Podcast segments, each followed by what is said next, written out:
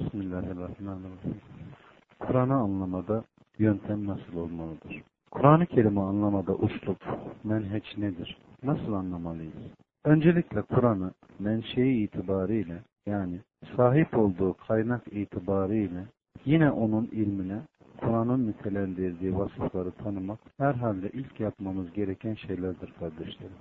Kur'an'ın ilahi kitap oluşu ve niteliği katiyetle insanlar tarafından ispat edilmeye kan veren nazariye teorilerinden birisiyle mümkün değil. Bu mevzuda Allah subhanahu ve teala meydanı çok açık bırakarak diyor ki eğer kulumuz Muhammed'e indirdiğimiz Kur'an'ın Allah tarafından indirildiğinde bir şüphe içindeyseniz siz de o halde onun bir benzeri bir tek sure getirin. Bunu yaparken de Allah'tan başka ne kadar yardımcılarınız varsa hepsini yardıma çağırın. Şayet bu iddianızda samimi kimselerseniz iddianızın gereğini yapın diyor. Bakara suresinin 23. ayetinde. Bu ayeti kerimenin kilit noktası hitabın Kur'an'da Kur'an'ın ilahiliğini inkar etme ve şüphe etme müşkülatı içinde olan insanlara ses. Eğer tereddüt ediyorsanız, eğer şüphe ediyorsanız, onun surelerinden bir sure, bir ayet getirin diye Kur'an'da Allah Azze ve Celle kıyamete kadar kalbinde şüphe olan insanlara meydan okuyor. Bunun siyakından anlaşılan kardeşlerim, orta veya küçük surelerden bir mislini getirin derken, yazı muhteviyatı kastedilmiyor. Çünkü surelerden herhangi birisinin mislini değil, Kur'an-ı Kerim'deki yazıların belki on misli yazı tomarı haline getirilebilir. Kitabın bu yönlü olmadığı bir gerçek. Yani yazı muhteviyatı değil bu. Mana ve içerik olarak aynen bir mislini getirin. Eğer gücünüz yetiyorsa, iddianızda samimiyseniz, hem de Allah'tan gayrı ne varsa size yardım edebilecek, onların da yardımını alın diyor. Bu açıktan açığa bir meydan okumadır. Kur'an'ın ilahi bir kitap oluşunu ispat, katiyetle belli bir topluluk, belli bir zümre tarafından bu ilahi kitaptır diyerek nesillere aktarılan bir vasıf ve nitelik taşımaz. Eğer böyle olsaydı, yani bizim babalarımız, onların babaları, onların Kur'an'a ilahi bir kitap dedikleri için biz Kur'an'ı ilahi bir kitap kabul edersek ki bu çok büyük bir arızadır. Kur'an'a dönük bütün tereddüt şüphelerin muhatabı da bizim olmamız gerekiyor. Ve zaten zamanımızdaki küfür furyasının gençliği de önüne katarak imansız yapmalarının başlıca sebepleri de bu değil mi kardeşlerim? Biz Kur'an'a ilahi bir kitap deriz. Neden? Babalarımız öyle dedi, ondan öncekiler de öyle dediği için. Halbuki bu hitabın muhteviyatı illa Kur'an'ı inkar edenlere değildir. Kur'an'da bir endişeniz varsa, yani endişeniz oluşmuşsa olabilir, aynen Kur'an'ın bir mislini getirin derken surelerinden herhangi birisinin mislini onun üzerinde eğilmeniz gerekiyor. Yani Kur'an'ın ilahiliğini kendi kendine bir ispat seyri var burada. Yani Kur'an kendinin ilahiliğini ispat eder. Ve bunun için Kur'an-ı Kerim'de birçok ayetler vardır ki indiği zaman ondan sonraki devrelerde herkes kelimesi mesine anlamasına rağmen kitabı bir boşlukta duyarmış gibi hisseder onu anlamaz. Anlaması da bir yerde mümkün değildir zaten. Defalarca okumasına rağmen bakın o ayetlerin tefsirine ne Resul'dan aleyhissalatü vesselam'dan ne de ondan sonraki insanlardan tek kelime gelmeyen ayetler vardır. Neden? Öyle bir zaman geliyor ki o ayet kendi kendini ispat ediyor. Mesela ey insanlar eğer öldükten sonra dirilme hususunda şüphede idiyseniz bilin ki size açıklamak için bizim sizin babanız Adem'i önce topraktan, sonra sizin Nuh'den, sonra Nuh'tenin kana dönüşmesiyle kan pıhtısından, sonra yaratılışı belli belirsiz bir et parçasından yarattık. İstediğimizi belli bir vakte kadar rahimlerde durdururuz. Sonra sizi bir bebek olarak çıkarırız. Sonra yetişip ergenlik çağına varırsınız. Sizden kimi ölür, kimi de bildiklerinden hiçbir şey bilmez bir hale gelir, ömrün en fena dönemine kadar bırakılır. Yeryüzünü kuru görürsün. Fakat biz üzerine suyu indirdiğimizde canlanır, kabarır, ve her güzel çiftten önce nice bitkiler bitirir diyor Haç 5'te. Bu ayeti kerimeyi okuyan Müslümanlar daha manasını bu yüzyılda anlamaya başladılar kardeşlerim. Geninin nasıl teşekkül ettiğini tıptaki ilerlemelerle ama Kur'an bunu ta 1400 sene önce haber veriyor. Bizim buradaki arızalarımızdan birisi Kur'an'ı tanımadığımız için hemen böyle bir şey keşfedildiğinde hah zaten bu Kur'an'da da vardı diyoruz. Ama ne yazık ki böyle bir şey bilindikten sonra Müslümanların bunun Kur'an'da da olduğu akıllarına geliyor. O gibi bir mevzunun Kur'an'ın içerisinde bulunması, Kur'an'ın kendi kendine mucizevi yanını ispat etmesi. Ve bunu her devir, her asır ve her zeminde kendi kendine bunu yenileyerek yapabilir. Ve buna binaen Kur'an'ın ortam ile takip etme, Kur'an'ın bu denli sırlarını anlama, muttali olma imkanı verir. Öyleyse biz Kur'an'ı ilahi bir kitap oluşunu illa bizden öncekilerinin demesi veyahut bizden sonrakilerin de demesini sağlamak için söylenilen bir eylem tipinde katiyetle tatbike koymamamız gerekiyor. O zaman bu ilahiliği nereden kaynaklanıyor ve nasıl kaynaklanıyor denirse Kur'an umumiyetle, katiyetle methedilmeye, birisinin müdafasına, birisinin teyidine ihtiyacı yoktur kardeşlerim. Bilakis biz iddialarımızı ispat etmek için Kur'an'a ihtiyacımız vardır. Kur'an'ın bize ihtiyacı yok. Bakın Allah Resulü Aleyhisselatü Vesselam Efendimizin zamanında, sahabelerinin zamanında tebliğ ettiği insanlara ilk yaptıkları şey Kur'an okumaktı. Kur'an'dan herhangi bir ayeti okumaktı.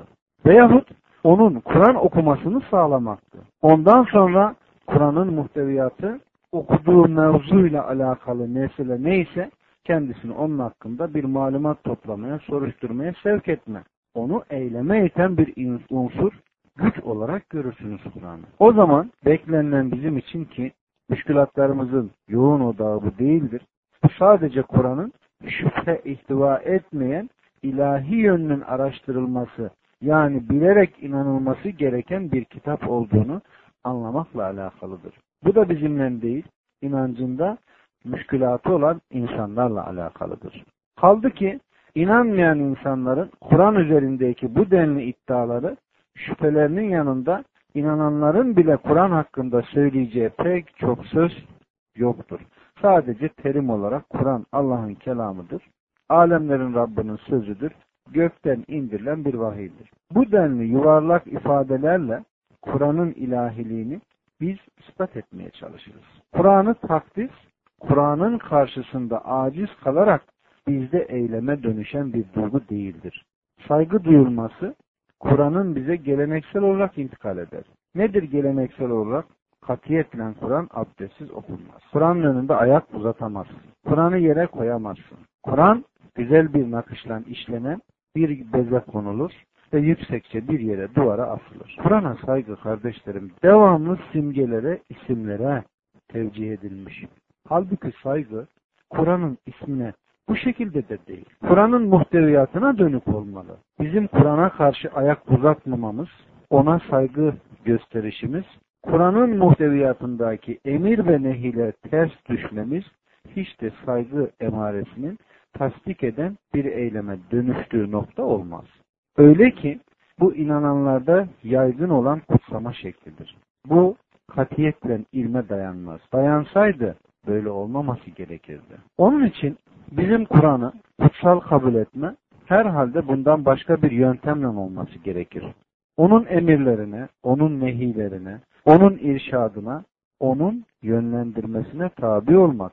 Ancak onu takdis etmez. Halbuki Kur'an'ın takdise ihtiyacı yok ki. Hiçbir yerinde Kur'an'ın onu takdis edin, onu kutsayın diye bir emir de bulamazsınız. Bunu Kur'an için bulamadığınız gibi Allah Resulü Aleyhisselatü Vesselam için de mümkün değil. Bunu da bulamazsınız. Ama bu Rabbimizin kelamıdır derken bizim dikkatimizi celp etme noktasında Kur'an'ın dışındaki, Kur'an'ın kendisini nitelendirdiği vasıflarının dışında bir methiyeye ihtiyacı yoktur. Aynen İspanyolca isimleri sayarken 20-30 tane kelimeyi arka arkaya sayma tipinde bir methiye dizisine de Kur'an'ın ihtiyacı yoktur kardeş. Bizde hem Kur'an'da hem Kur'an etrafındaki görme zorunda olduğumuz Allah Resulü Aleyhisselatü Vesselam hakkındaki düzme metiyelerin hiçbir zaman ona tazim, ona hürmet, ona saygı taşımadığını da anlamamız gerekiyor.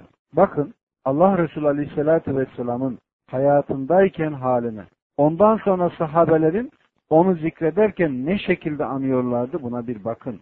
Hanımlarının bile hiçbirisinin yani kocamız Muhammed Aleyhisselam dediğini göremezsiniz. Efendimiz dediklerini göremezsiniz. Hepsinin zikrettiği Allah'ın kulu ve Resuludur. Çünkü Allah Resulü Aleyhisselatü Vesselam'a indirdiği kitapta Allah'ın yakıştırdığı ismi, Allah'ın yakıştırdığı künyenin lakabın dışında başka bir niteliğin izafesi hiç de takdis etme değildir. Allah Resulü Aleyhisselatü Vesselam geldiğinde sahabeler ayağa kalkmaya yeltendiklerinde bile sakın ha ayağa kalkmayın. Sadece beni gördüğünüzde biraz yer açın diyor.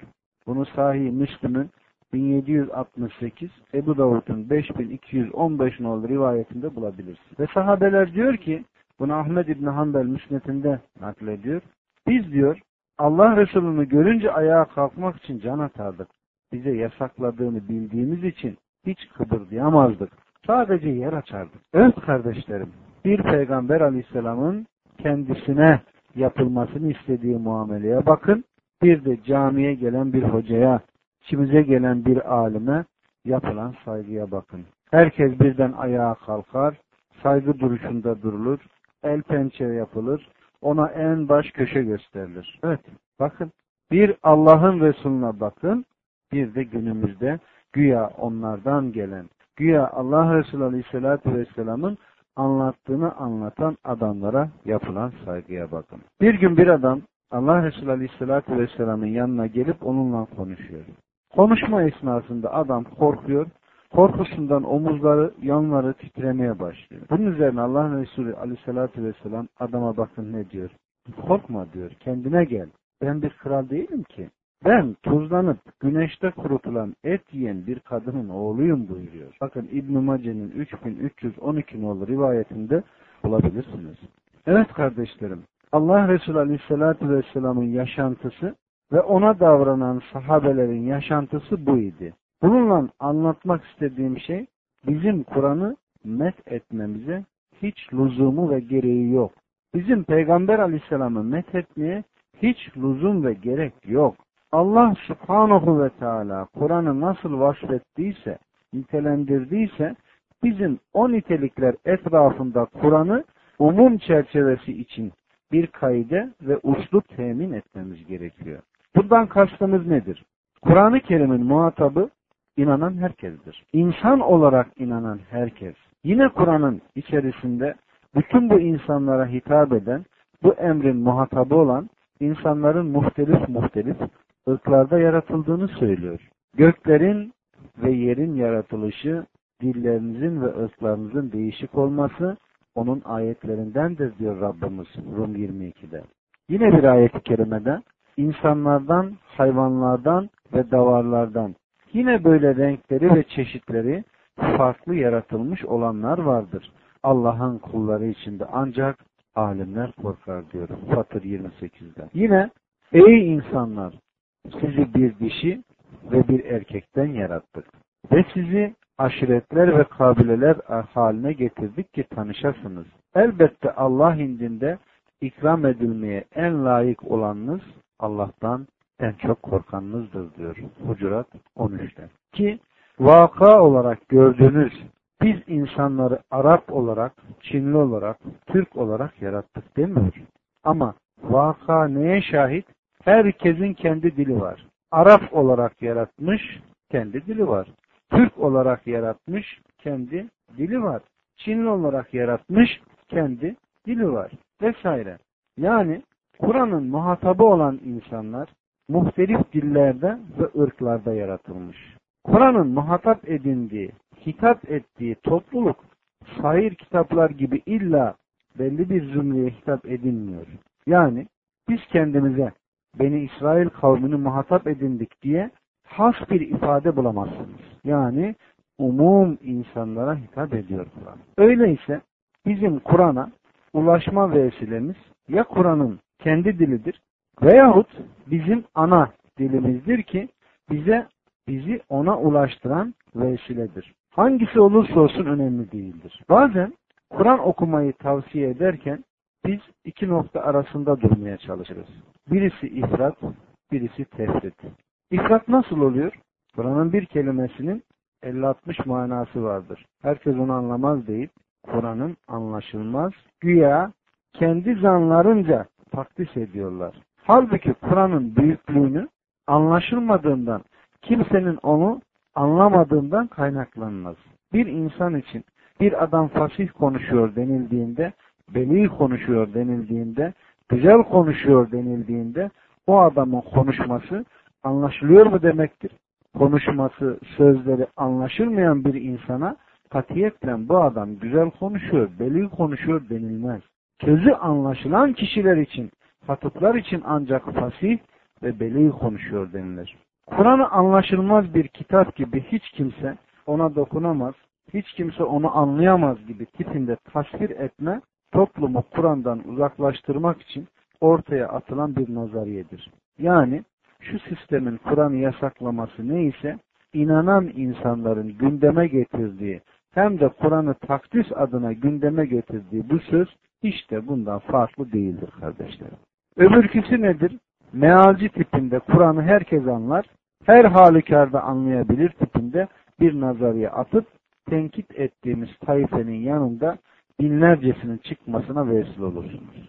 Geçmişten bize intikal eden tefrikanın yanında eğer bunların adedi 15 ise Kur'an'ı hiç kaidesiz ve uslupsuz herkes anlayabilir tipinde bir kaide de binlercesinin çıkmasına vesile olur.